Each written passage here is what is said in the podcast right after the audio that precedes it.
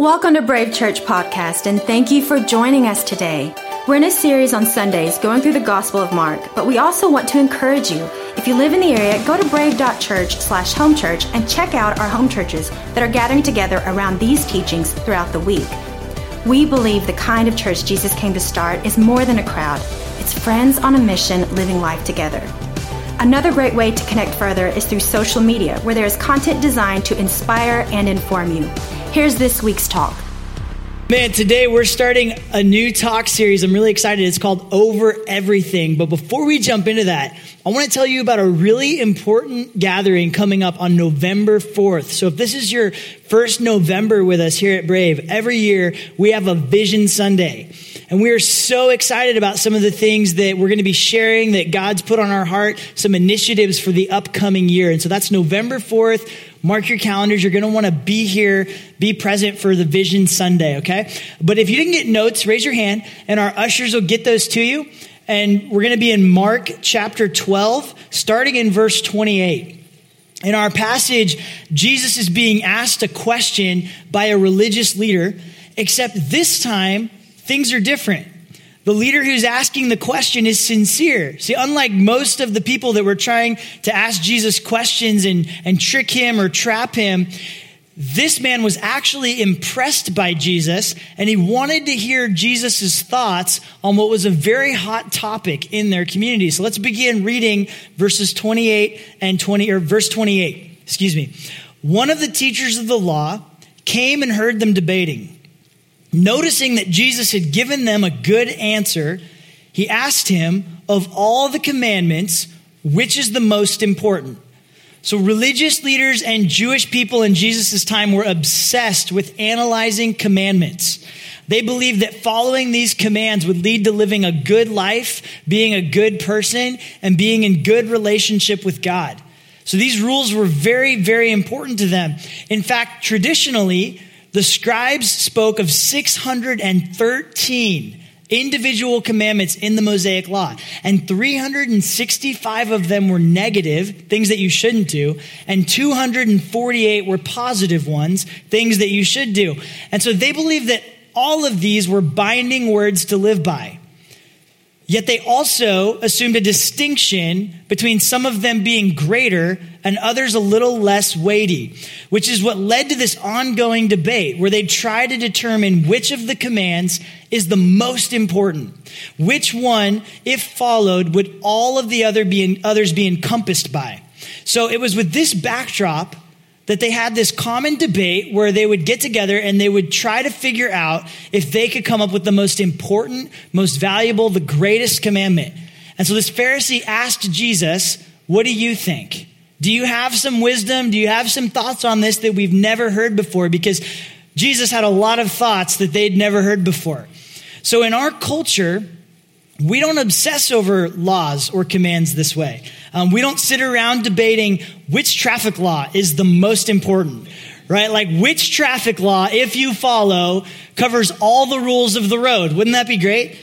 We understand that there are laws that govern our society that keep us safe or protect us, but unless you're a lawyer or you're going through a legal battle, you probably aren't analyzing laws. You're not, you're not obsessing over them the way they did, especially not religious ones.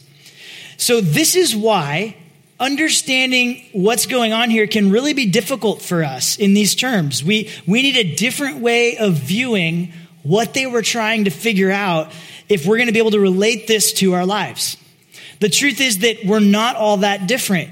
I think one of the closest things that we have in modern Western society is our values.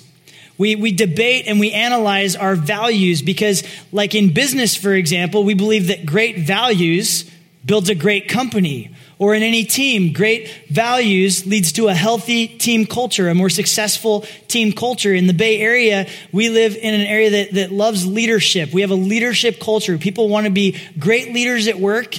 They want to be great leaders in their community and they want to be great leaders for their families. And so we want to be good human beings that change the world and leave it better than we found it. Those are good desires, right? You guys, you guys here? Those are good desires, right? But how do we know that we're changing the world in the right direction? Our values determine the kind of change that we make. Our world is at war over value systems. They determine everything we do. Values determine what we find important and what we find unimportant. So, what do you value? Some of us value travel, right? If we looked at our calendars or our budget, we'd see trips, weekend getaways, experiences. Some of us value our family time. That's a, a, big deal. So we have a night of the week set aside for family or daily time that we do things together. Or if a person values nature, they, may, they might regularly go on hikes or do outdoor activities. Some people value their spiritual health. And so they attend church regularly, or they're part of a home church, or they spend time with God on a regular basis. This week and next, I want to talk to you about why Jesus places one value over everything. And we're going to begin by laying a foundation for how values in general affect our lives. And then we're going to look at this greatest commandment and how to live it out. Next week, we're going to look at a revolutionary second commandment that Jesus coupled with this first one. So, number one, in your notes, what we value determines how we spend our lives. What we value determines how we spend our lives. Um, our values inform how we spend our time, how we spend our money, and how we spend our abilities using the gifts and strengths that God's given us. Um, just like ancient Jews arguing over commands, a lot of our arguments stem from our values or our differing values. So, how many of you, let me see a quick show of hands, how many of you have a, a set of values that you live by? Yeah, most of us, most everyone in this room. And even if you can't define them or recite them or you haven't written them down, I bet if we took an honest look at our lives, we'd, we'd quickly find what some of the things are that we value the most. A quick way to get to some of these is asking the question, what is it that I will never do? Because what you'll never do points to some of the things that you value the most. Like, I'll never kill someone, so you value life. Or I'll never lie, or I'll, I'll, I try to never lie, right? So you value honesty, or I'll never gossip. You value loyalty. What you'll never do tells you what you value the most because you'll never do it. It corresponds to deeply rooted things that we care about. I asked myself this question earlier this week. I said, What will I never do? And one of the things that just popped into my head was, I'll never steal a car. I just, I just can't see my life getting to the point from where it is now to the point where I'm stealing cars. I, I think Teslas are really cool. Okay, but you know what? I can't afford a Tesla. And you know what I've never done? I've never been walking along downtown Danville on like a Saturday and seen all these incredible cars like Lamborghinis and Ferraris and just crazy cars. And then seeing like a beautiful Tesla, matte black, upgraded rims, and thought, I'm going to steal it. this never crossed my mind. There's a huge gap between wanting something really badly and being willing to violate our values. Because I value justice and doing what's right, I'm not going to steal a car. Now, don't get me wrong, people violate their values all the time. But on normal days, for most of us, we're operating on a set of core values that we stick to, and they point to how we're spending our lives. So, number one, what we value determines how we spend our lives. And number two, some values impact every area of our lives. Just like there were commands in the Mosaic Law that the teachers saw as more important than others, we have values that are more important than others. Because of some, some of our values that are so core, they impact all of the other things that we care about, like the value of discipline. For example, um, you can value your personal health, but without discipline, you'll never be healthy. Uh, one of the things I've always respected since I was young is what people who have a strong value of discipline are able to accomplish because they stick with things and they persevere even when it's not easy. But check this out. I also value health. And there are days where I'm working in my office and my, my gym bag is ready to go and then the day's flying by, and I just think, you know, I'm going to skip my workout today. And I, and I, tell myself I'll make up for it tomorrow, and, you know, I'll, I'll run an extra mile or something. But I never just slip up and steal a car. Even though we value or find some things important, we compromise them. But some of our more deeply held values, they affect everything else. According to Jesus, our spiritual depth is entirely measured by how we live out one value. So if you're a follower of Jesus, what's the best way to honor God with the life he's given you? What's the best way to please him? How do we know that we're living the way that God wants us to? Spending our one lifetime this side of eternity in the best possible way. Have you ever wondered, am I living the way God intended for me? How, how do we know for sure? Well, fortunately for us, in this passage, Jesus answers the question. He gives us one commandment capable of guiding us towards God's will 100% of the time. Jesus gives us the one value that affects every other part of our lives. So look at these next two verses. It says, The most important one, answered Jesus, is this Hear, O Israel, the Lord our God, the Lord is one. Love the Lord your God with all your heart, with all your soul, with all your mind, and with all your strength. Number three, Jesus places loving God over everything. And when he begins this answer, he opens quoting a prayer called the Shema. And this was a prayer using the first two words from a section of the Torah that Jews recited daily. This prayer that they prayed, they prayed it every morning and every night. And it was the essence of everything they believed that their God, Yahweh, was the greatest. That the God of Israel, creator of the world, was the greatest ever, that he was the best, that he is ultimate. That's how Jesus starts their question before he even gives the first command. He's like, I've got to say something. God is the best, and no one compares. And so now that we've cleared that up, you guys want to know what the most important way that you can spend your life and, and the most important thing you can do with your life is? He quotes a verse that was very familiar to them. It's Deuteronomy 6 5.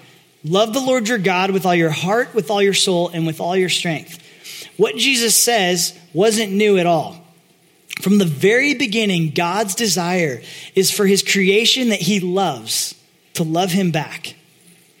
Jesus is saying the greatest command isn't to believe in God. It's not to pray. It's not to give. It's not to serve. It's not to attend church regularly. It's not to be a good person or have good morals. Those are important things. Those are good. But you can do all of those things and still miss the greatest commandment. You can do all the right things that a person who loves God should do and not actually love Him. Loving God is seen on the outside, but it's verified from within. So Jesus uses several key words to define what it looks like, to show us what it means to truly love God over everything. And so the first thing that he gives us, the first word that he uses to describe this all encompassing love is heart. And typically, when we think of loving someone with our heart, we first think of it in a romantic way. Like I'm giving him my heart or I'm giving her my heart, meaning I'm giving them all of my passion or, or all that I feel is for them. And that's certainly part of it, but what he's meaning here is something far more significant. The heart is the place from which we make decisions. So write this down. In ancient Jewish thought, the heart was the control center. When I married my wife, I gave her my heart. And what that meant isn't that I would be infatuated with her for every day, every moment, every minute of the day. It actually meant something far more attractive. Giving her my heart means I commit to prioritize her over every other person. A mentor of mine once told me, You fall in love with someone because of their looks and their personality or, or their character, but you stay in love because of how they make decisions. Other people can have my heart too, but no one has my heart the way she does. No one will ever be prioritized in my life the way she is. When Jesus says to love God with all of your heart, he's saying, I want you to prioritize me over everything. Even your spouse, even your own family. God wants to be higher on your list than your own family. For some of us, this could mean some changes. Let's not water this down. God doesn't want to be below anyone on our list. And because God is love, he can be trusted with this level of devotion. Loving God over everything leads to the safest and the strongest way possible to build relationships. When a husband and wife commit to putting God over everything, even over one another, their marriage becomes stronger than it could ever be because God is holding it together.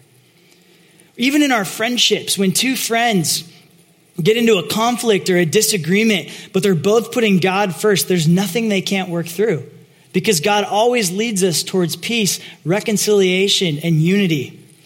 So, we're going to talk more about that next week. If you want to know how we do relationships here at Brave, what our values are in terms of how we relate to one another, we're going to talk about that next week because this passage has profound implications for how we do marriage, how we do friendships, how we do community.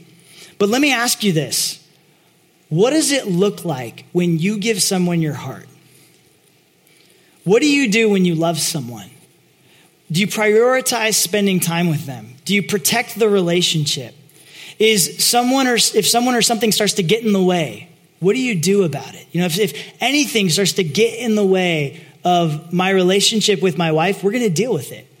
We're not going to, we, we value it too much. We value that relationship because our heart is in it. This is the kind of allegiance that God wants you to have towards Him. The next thing Jesus talks about is the soul. This is your inner life. This is the most indestructible part of who we are. It's our deepest sense of being. Matthew chapter 10, verse 28, it says, Do not be afraid of those who kill the body, but cannot kill the soul. Rather, be afraid of the one who can destroy both soul and body in hell. A heart can be broken, a mind can be damaged, our physical strength will fade, but our soul can live forever. And so when you love God with your soul, you're placing your, your eternity under His care and protection. Choosing God and surrendering your life to Him means deciding that He is the one person that you want to be with forever. And if you believe in God and you believe in what Scripture teaches, then you have a choice, and there's two potential outcomes. And so when we decide to follow Jesus and we start loving Him with our soul, what we're saying is, I'm going to start building a relationship with God now that will continue into eternity beyond this lifetime. Isn't that amazing to think? That we're building a relationship with our Creator that will continue beyond this life, that this life is the setup for the next. The next thing Jesus says is to love God with all our mind. This is loving God with our thinking. Everything that we say and we feel starts in our mind. So when we love God with our mind, we're actually elevating our thoughts. When you love someone, you think about them. And hopefully, the way you think about them is accurate to who they are, to their personality, and to their character. So, when we discover the character and the personality of God through our experiences with Him and what we learn about Him in Scripture, we start to think about God more accurately. And our mind is filled with heavenly things, with higher thinking, with godlike thoughts. So, thinking about God is actually the solution to a lot of the things that we struggle with. The last few weeks, I've been starting to feel anxious, and I, have never struggled with anxiety before. But there's been so many things going on with, you know, Marcy's dad is, is fighting for his life right now, and some other family illnesses have been getting worse. And, and then our, our baby's coming, and we hadn't figured out where we're going to live yet. Right? So one of the most adult decisions that we made was moving in with my parents to save money. But that time has come to an end. And so we wanted to get a place and something fell through. And so, so I was starting to feel really anxious. Well, this last week, everything fell together. Uh, we found just an awesome apartment that we're renting a, a two bedroom right in the building where we lived when we first got married. And we just feel so blessed. And the other day I woke up and was feeling so good. And then I was praying and I realized, you know, for a few weeks, I've been feeling so anxious about this and I've been feeling so worried. And all of that was a waste because it all worked out. God took care of us. See, when you think about God and you think about how in charge He is, how powerful He is, how capable He is to meet our needs and to take care of us, then you don't have any room for that anxiety or that worry. They can't, those things can't coexist. We feel more at peace when we think more accurately about who God is. And we start to really internally take that in that God is good, that He is great, and that He cares about us. And that nothing is too big for him. See, I think sometimes when we, we focus so much on the personal aspect of our relationship with God and that personal connection that, that we can kind of forget just how big He is, that He created all of this, that nothing's beyond His reach. The last thing that Jesus says is to love God with all of our strength. This is loving God with our physical ability, but also loving God with our power, using our strength can be obvious, right? Like using your muscles to help someone move. Or this morning, I saw some people moving tables to set up for the pumpkin carving, or when teachers show up early to set up a classroom to teach our kids about Jesus. You don't have to look like The Rock to love God with your strength, even though some of you do, which is kind of crazy. This is a pretty safe place to go to church. I, my brother called me yesterday and his, his voice sounded kind of different. And I was like, man, is he getting sick? What's going on? And he's really excited about Orange Fest. And uh, we're all excited about Orange Fest. And the reason we're excited about Orange Fest is because every year we do this event and tons of people from the community come on this campus that otherwise would never step foot on a church campus.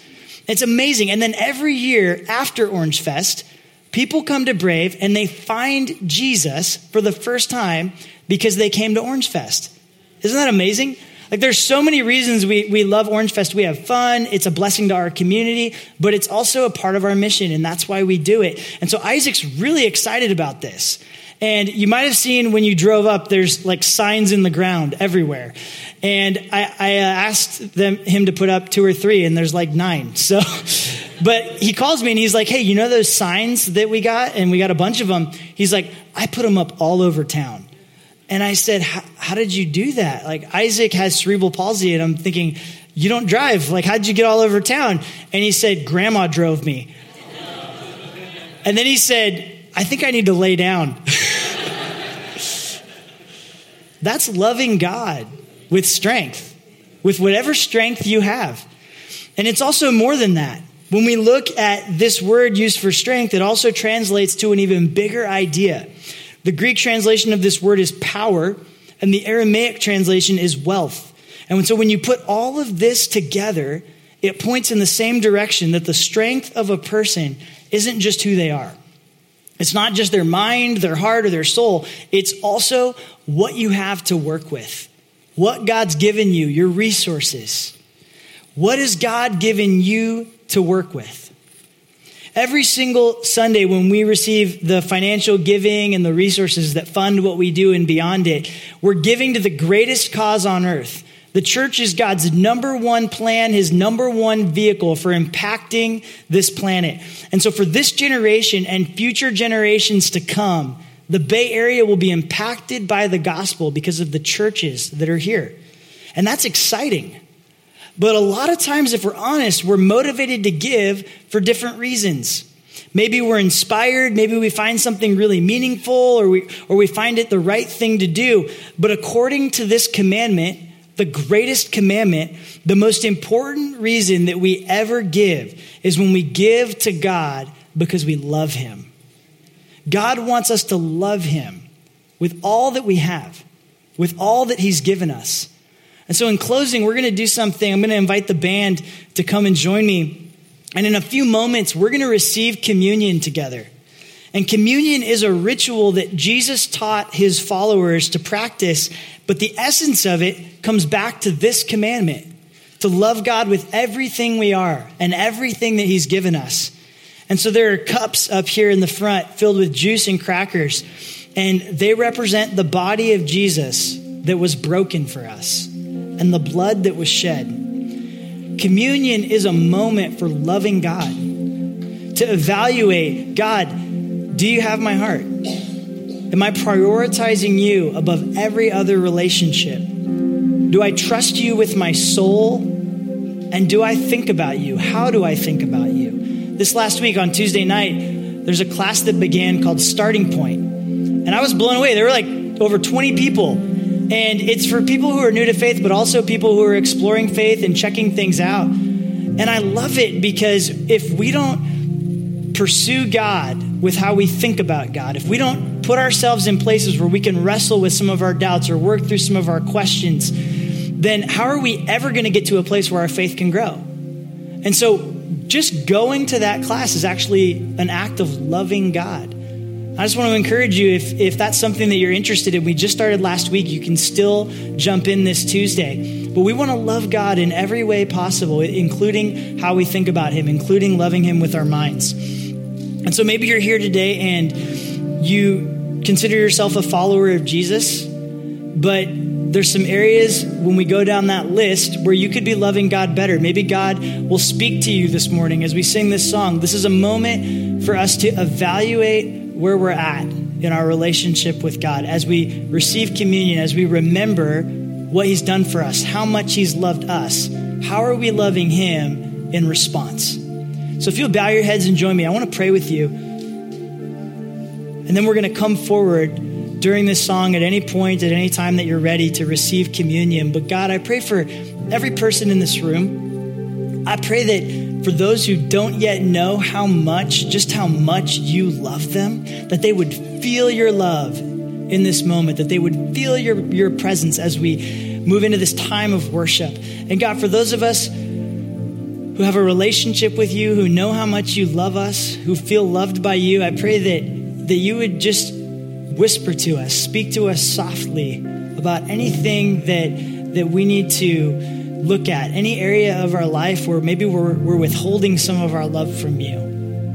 That we would be obedient in response to this commandment and that we would see the, the fruitfulness and the blessing that you desire in our lives, the thriving that you want for us that, that maybe can't happen because we're just not loving you the way you've called us to love you. In Jesus' name, Amen. Thank you so much for joining us today. It's our hope that you will let this message go deep within your soul and allow Jesus to do the work that only He can do. We also want to encourage you to partner with us here at Brave. Go to brave.church and become a regular giver and be part of how God is using this message to help people find and follow Jesus.